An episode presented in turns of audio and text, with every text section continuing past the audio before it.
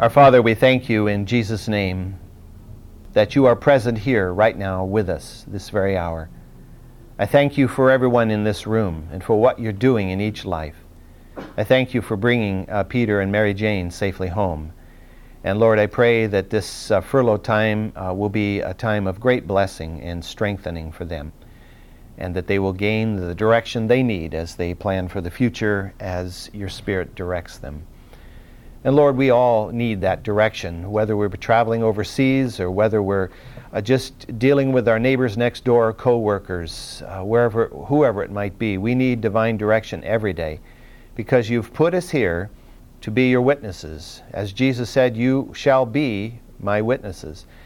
And our lives are to be an example. And Father, as we study the Word, the Word makes us, uh, conforms us to the image of Christ so that the life we live is exemplary of the testimony of Jesus Christ.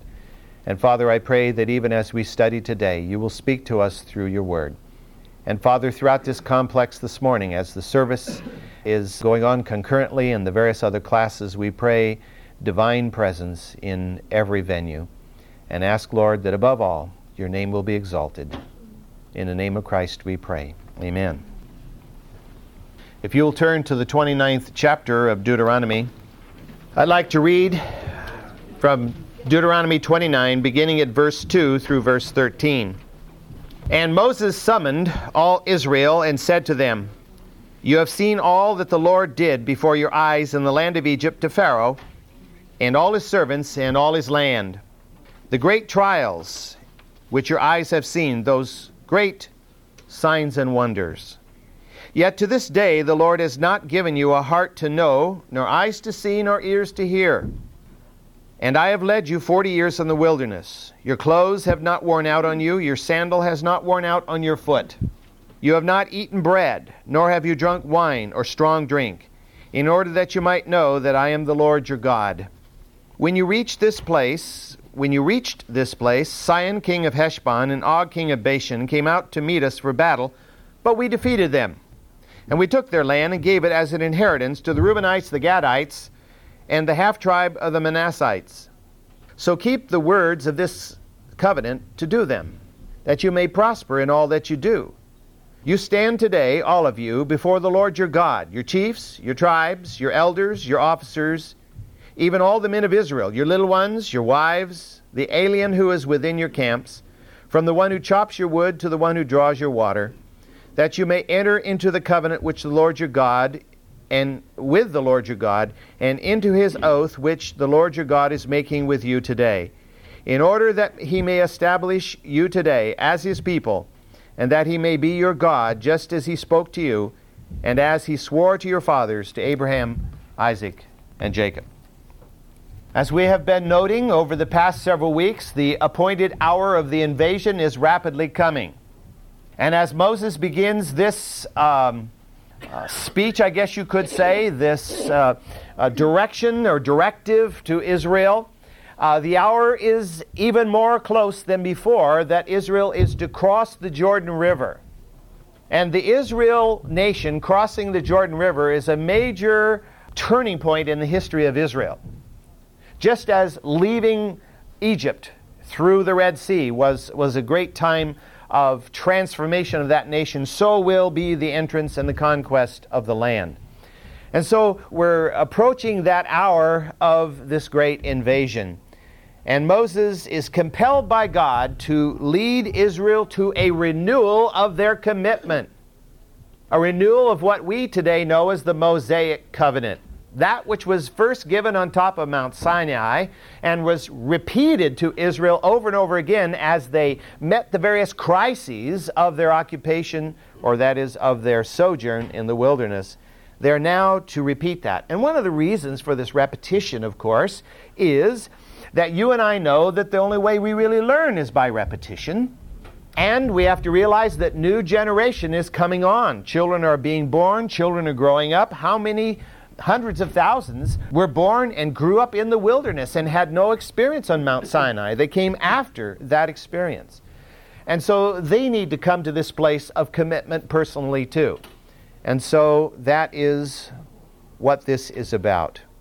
Moses, as he does so often throughout the uh, writings of the Torah, appeals to the historical record.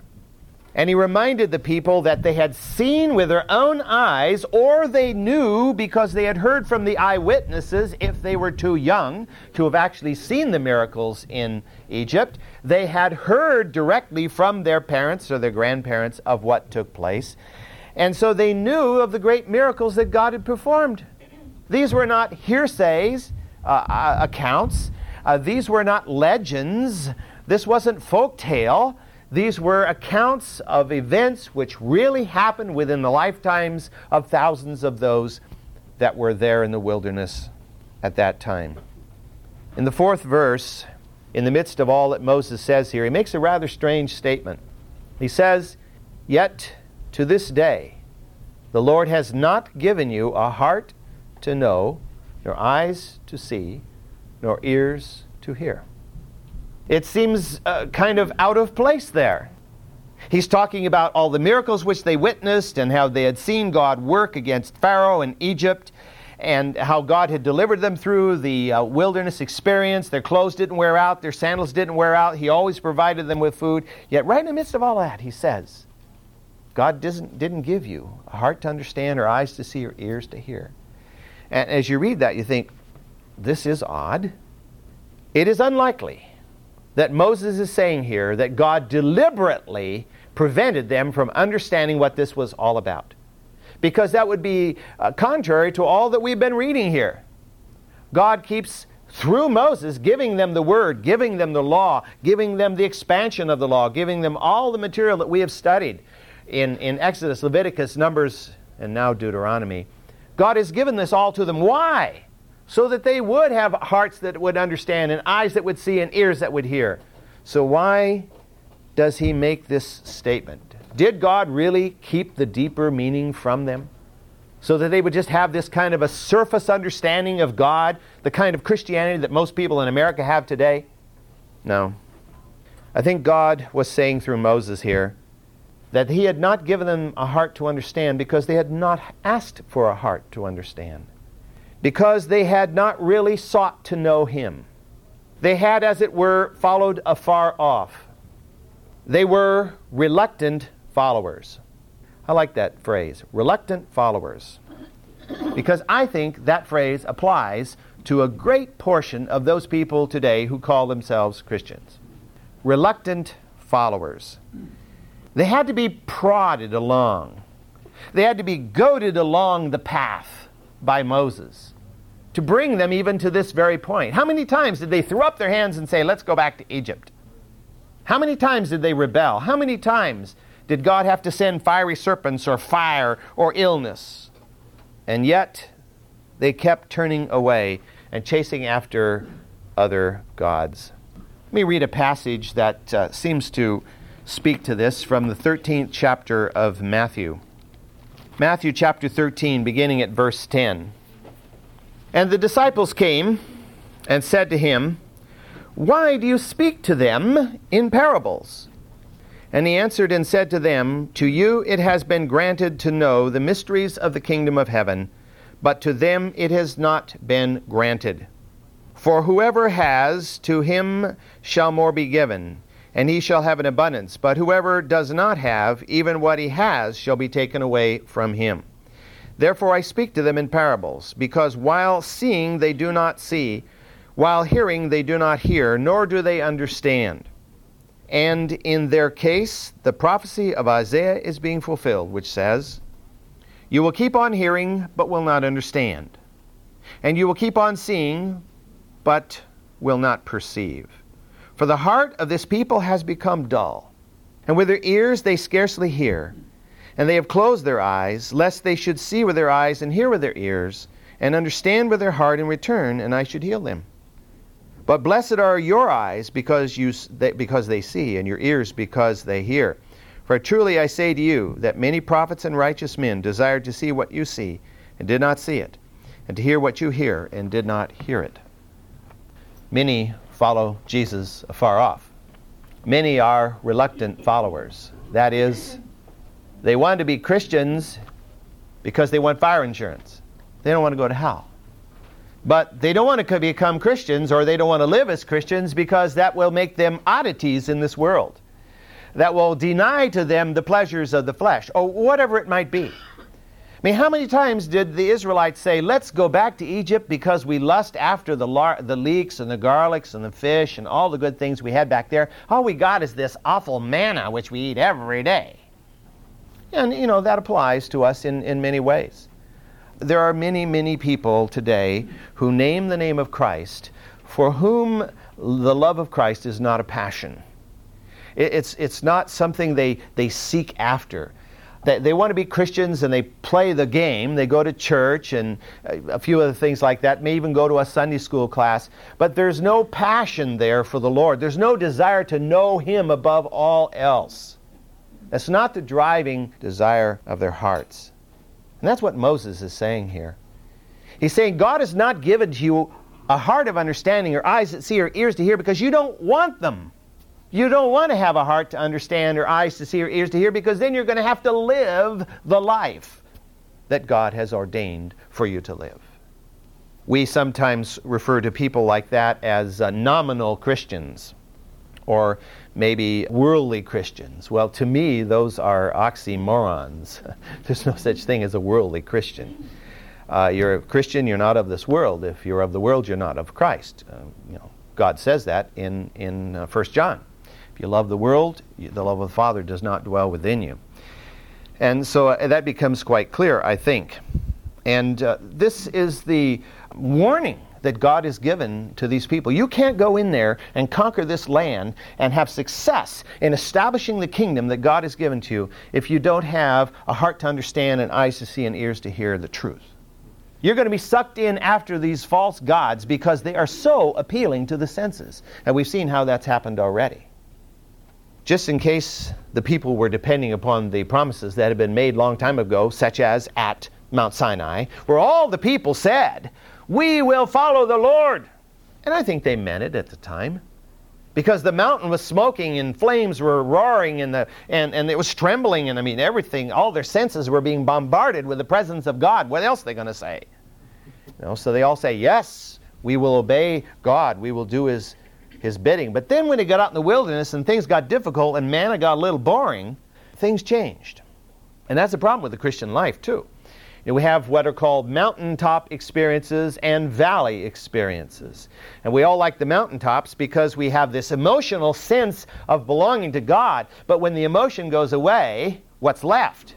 Well, if the heart is truly seeking God, there still is a rock solid commitment left that isn't uh, based on emotion, it's based on faith and knowledge. And that faith cannot be there unless God gives it to us, and God isn't going to give it to us unless we know His Word. The Word is the source of it all. Moses asked them to renew their covenant with God that very day. Not tomorrow, not sometime in the future, but renew the covenant now. And, and not because there's an emotional drive to it, because there's no smoking mountain here.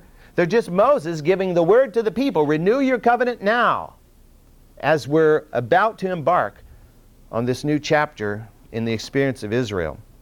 And you'll notice there in back in uh, the 29th chapter of Deuteronomy in verses 10 and 11, everybody is included.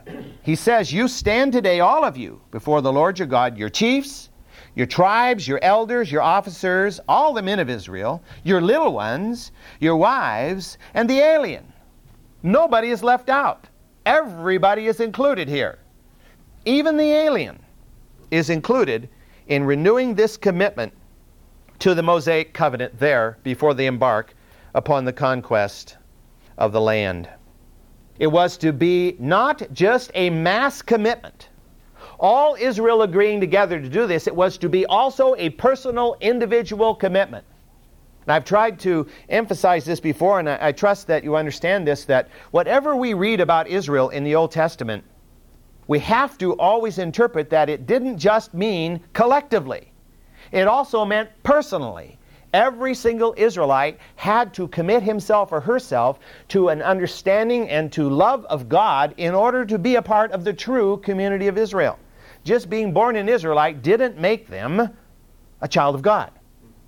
as Jesus said when, when the uh, Pharisees and others told him to make the people stop crying Hosanna to, to Jesus, he says, If I don't do it, the rocks will cry out, you know. God can make, as Jesus said in another instance, children of Israel out of the rocks. So, what good does it do you just to claim you're a child of, of, of, Abraham, therefore you're in the kingdom of God? Big deal. God could make this rock into a child of Abraham, a son of Abraham, a descendant of Abraham. So, that, that has nothing to do with it. It's got to be an individual, heartfelt commitment on the part of each individual. And that, of course, applies within the framework of the church. And that's why we as parents are always so concerned that our children come to the place of their own commitment to the Lord and of walking on with Him in such a way that we can cut the strings and know they're still going to float in God. And we aren't going to have to try to carry them along. Oh, we do in prayer. Hopefully, we always do in prayer. But, but to know that they, they're going to walk in the Lord because of their own commitment, not because they came from a family which was, quote, a Christian family. Let's read on in the next few verses of Deuteronomy 29, verse 14. Now, not with you alone am I making this covenant and this oath, but both with those who stand here today with us today in the presence of the Lord our God, and with those who are not with us here today. For you know how we lived in the land of Egypt, and how we came through the midst of the nations through which you passed Moreover, you have seen their abominations and their idols of wood, stone, silver, and gold, which they had with them. Lest there shall be among you a man or a woman or family or tribe whose heart turns away today from the Lord our God to go and serve the gods of those nations. Lest there shall be among you a root bearing poisonous fruit and wormwood. And it shall be when he hears the words of this curse that he will boast, saying, I have peace, though I walk in stubbornness of my heart, in order to destroy the watered land with the dry. And the Lord shall never be willing to forgive him, but rather the anger of, of, the Lord and his jealousy will burn against that man. And every curse which is written in this book will rest on him. And the Lord will blot out his name from under heaven. Then the Lord will single him out for adversity from all the tribes of Israel, according to all the curses of the covenant which are written in this book of the law. This particular passage, these few verses, have two very important truths within them, at least two. One is the long term effect of the covenant, and the other is the seriousness of rejecting that covenant. Verse 15 of this uh, particular passage makes it quite clear that as the men and women stood that day and renewed the covenant, God was not making the covenant with them only, but with their posterity, with all those who would be born to them and to their children and their children's children to the umpteenth generation. God was making that covenant that day with them.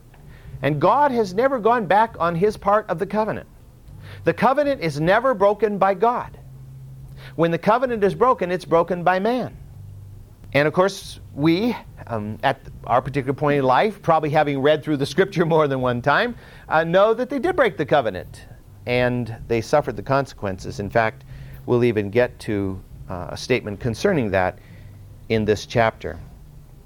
Verse 19 was a warning.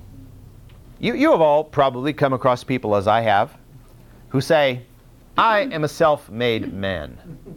I don't need God.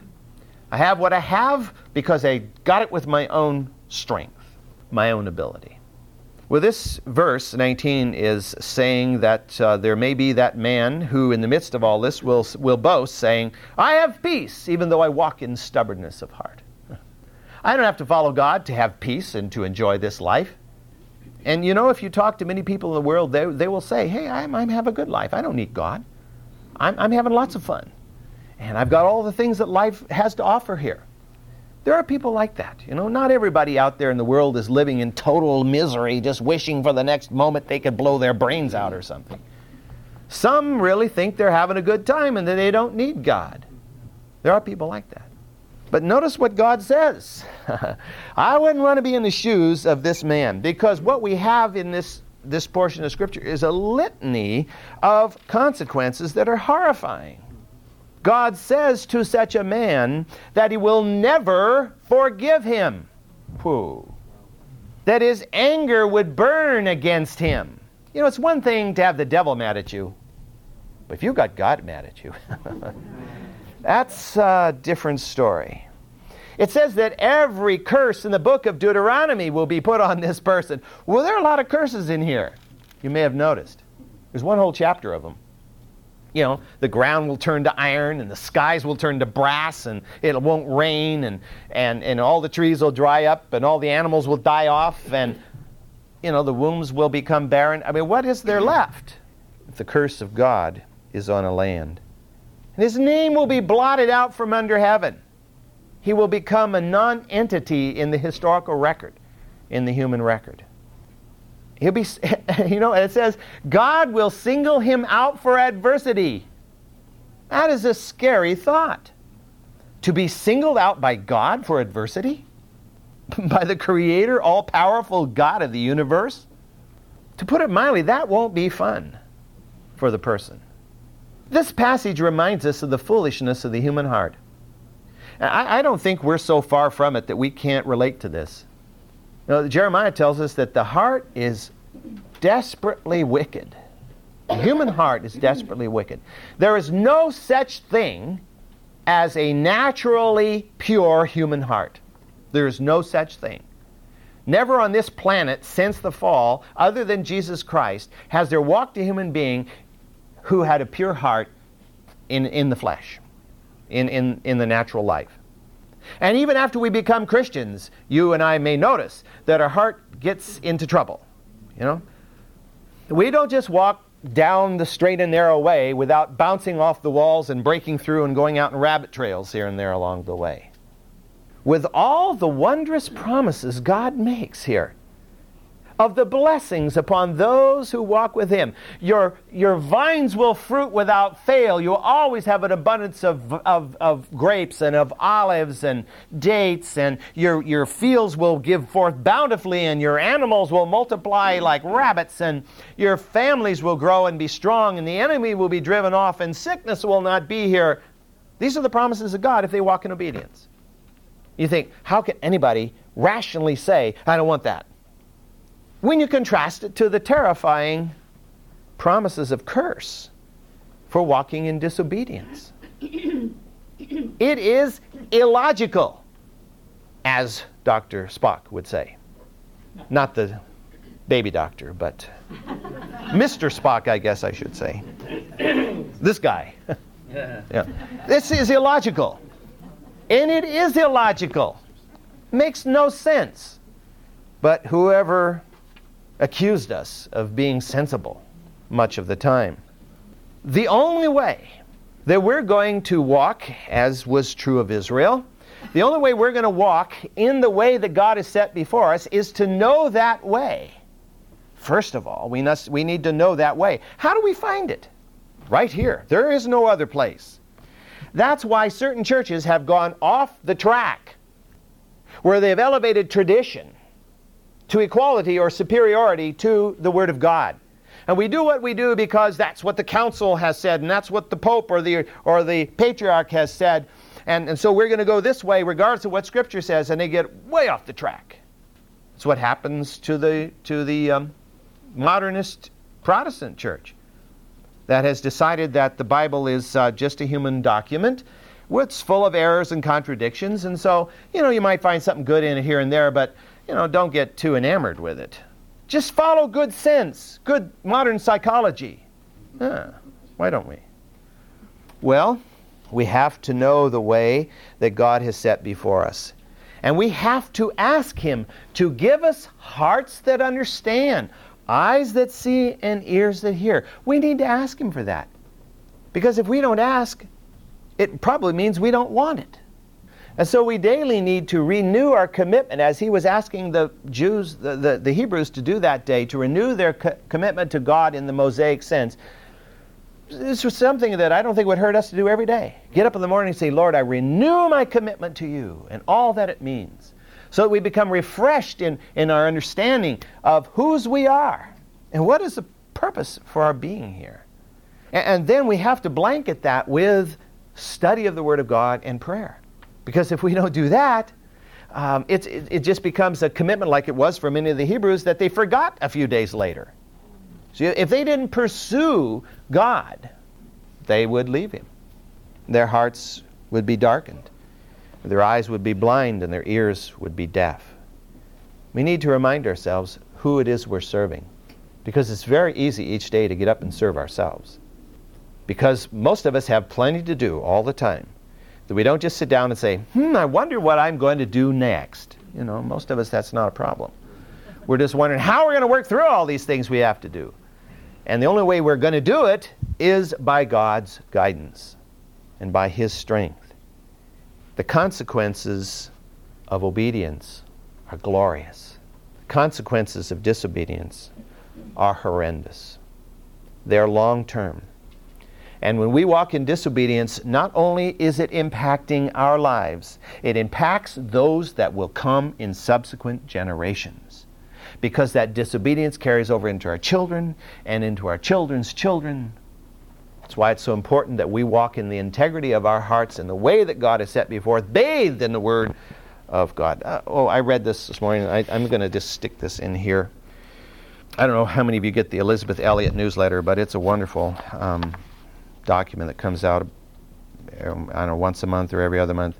Anyway, she had an interview one day with uh, Corrie ten Boom. I, I, trust most of you know who Corrie ten Boom was. And um, she said she went to see her with her daughter, that is, uh, Elisabeth Elliot, with her daughter, went to see her. And she says, as we entered the bedroom, Corrie ten Boom was ordered to take one whole day in bed out of the week because of her health. And it says she stretched out her hands to us with a warm, welcoming smile. We asked her for more of her story. Oh, I've had a very happy life. I have been single because the Lord chose the single life for me. I had said, I'm yours, Lord, lock, stock, and barrel. I prayed for victory over the sex life, and Jesus gave it to me. We spoke of the meaning of suffering, and she says, This is what Corrie ten Boom says American Christians are open and eager but they do not understand the sufferings they must undergo. Christians in communist countries are much happier. They have to be genuine because of the terrible price they must pay. I asked how we ought to prepare for suffering, and she said, soak in the Word. How many of us soak in the Word? Hmm? How many of us is it um, our little versette for the dayette? For a little Christianette. Soak in the Word. That, I think, not only means that we commit some time to it, but we commit some time to thinking about it and, and learning how to apply it in our lives. To, to make it a reality, to, to make it our guide. Of course, as we've talked about before, that was, that was the key cry of the entire Reformation, was to try to get the church back on track with the Word.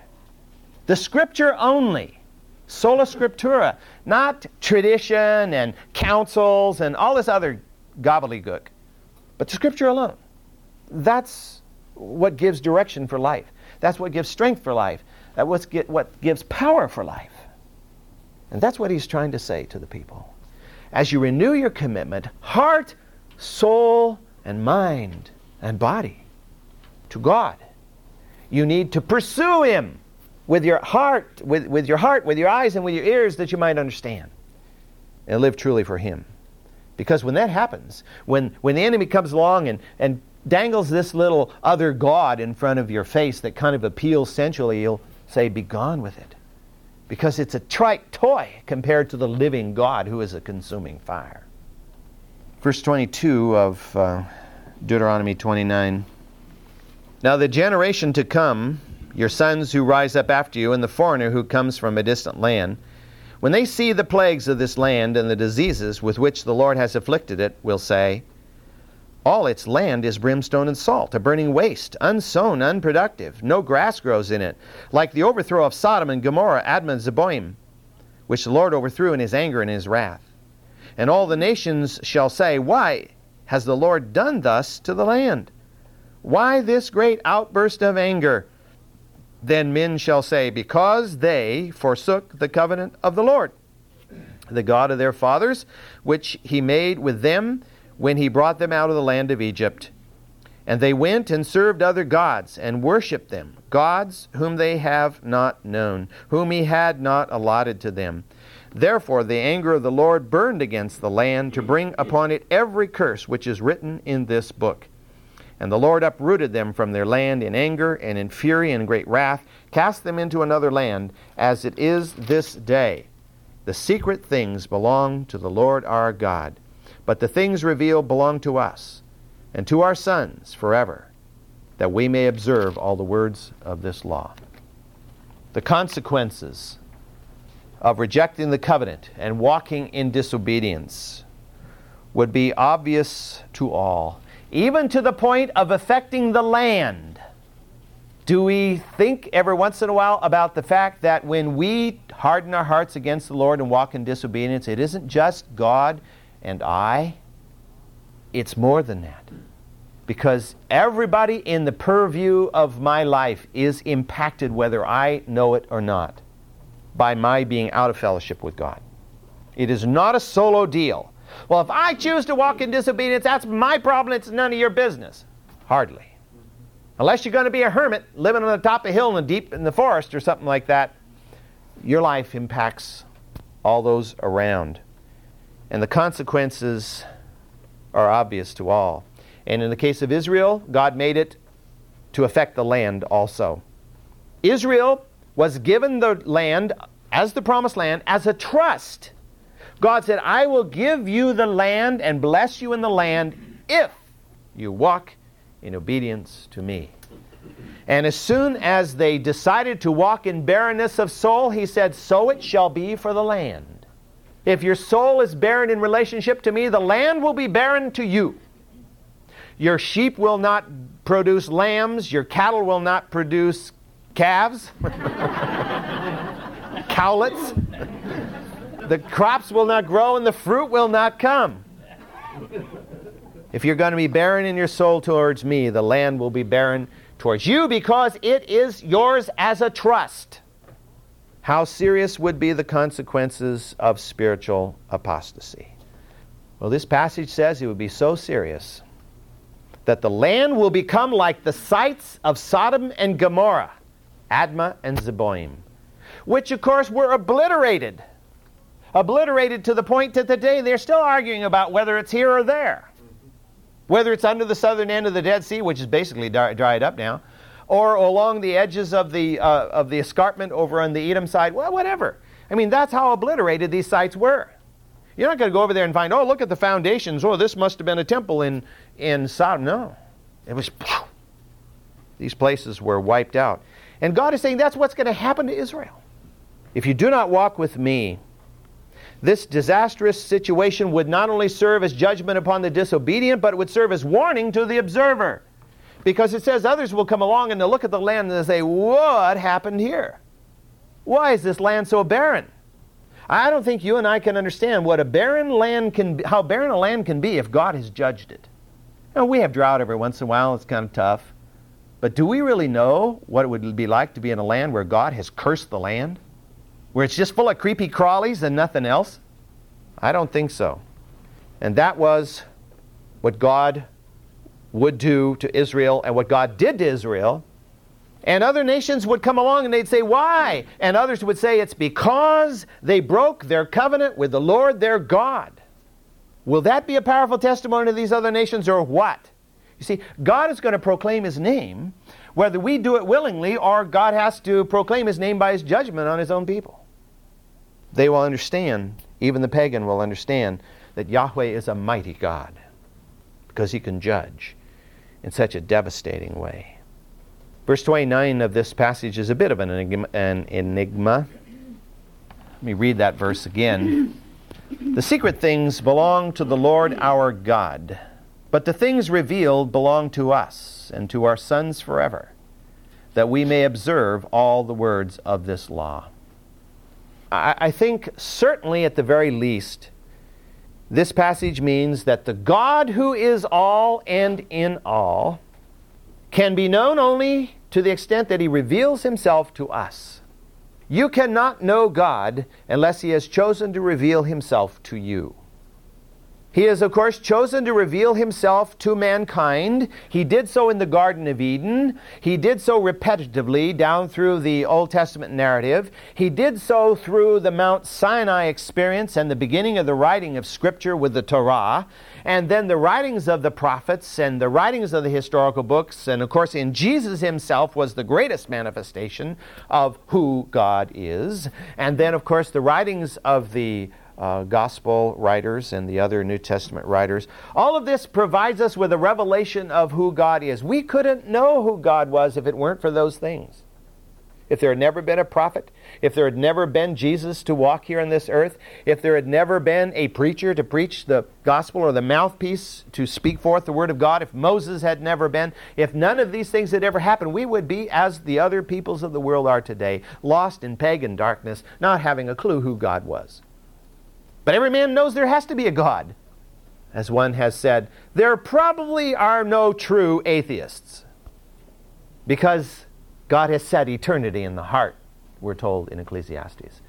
And the scripture tells us in Genesis that we are made in the image of God. And we can patently try to deny that image, but the reality of it will come.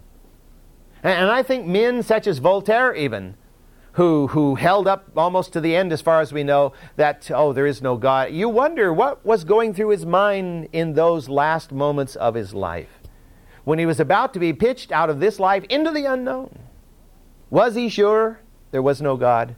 I don't think so. There are many things that will not be revealed to us in this life. But just because you and I cannot see everything as God sees it. And of course, you see that. Let's, let's take, for example, this current big hit Titanic. People today look at that and they say, if there's a God, how could he have allowed this to happen? And they said that then, in 1912. How could God allow, what was it, 1,500 people to die in freezing water when other ships were around and could have been there if it hadn't been for certain dumb things people did? God could have made them do smart things. Well, God could have made the people who run it driving the Titanic a little smarter too.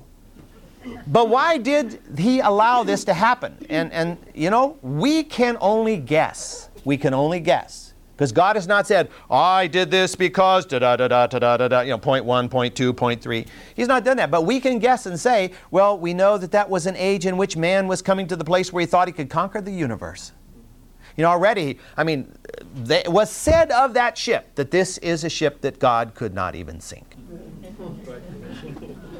You know, such a statement is kind of foolish if anybody has ever just studied a little bit of the geology of an iceberg. I don't care how big you, big you big build your ship. You're not going to run over an iceberg, not a good sized iceberg. I mean, you see this little mountain 100 feet high sitting out of the water and don't realize that under the water there's this monstrous thing, you know. But it changed many people's opinion of what life was all about. Suddenly they realized man is not the measure of all things. But man is, is, is but a being who is fragile, whose life, as the scripture says, is like a breath. It's like the flower that blooms in the morning and, and dies away in the afternoon heat. It's a vapor. And therefore, obviously, our understanding of God is absolutely all important. But just because we cannot understand everything from God's point of view doesn't mean we have an excuse for disobedience. And people will use that as an excuse. They'll say, I don't, you know, God did this, and I don't know why He did that, and it was a terrible thing for Him to do, so I'm not going to believe in Him. But just because we don't understand everything God does is no excuse for disobedience. Because God has revealed to us everything that we need to know in order to walk aright with Him. Let me just read a couple of passages in closing, passages that are undoubtedly familiar to you.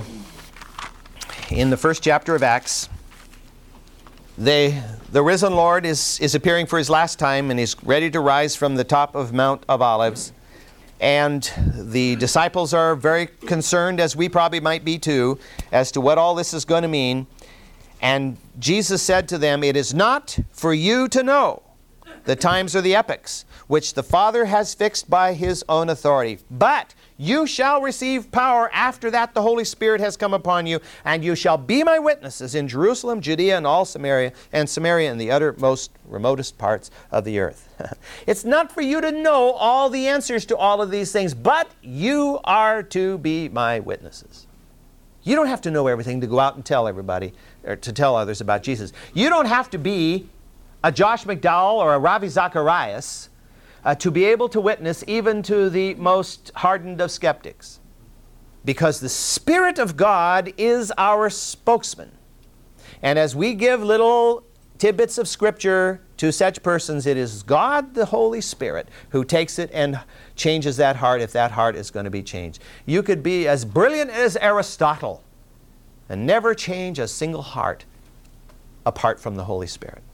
And you can be as simple as an unlettered man or woman and, and just give what you do know about God, quoting Scripture, and God can use that to change. Eh, well, for example, Justin Martyr. You may I've heard of him before, I've referred to him before, but Justin Martyr lived in the second century. He was one of the most brilliant men ever to live in the second century. He, uh, he had studied every religion, every philosophy. He was independently wealthy, so he didn't have to work. He spent all his time doing all of this. And walking one day on, on a beach in Asia Minor, he came across a simple fisherman, and that simple fisherman shared with him who Jesus was and converted and that man was converted and he became the evangelist in philosopher's robes he even wrote a letter to the emperor of the Roman Empire saying, This is why you should believe in Jesus Christ.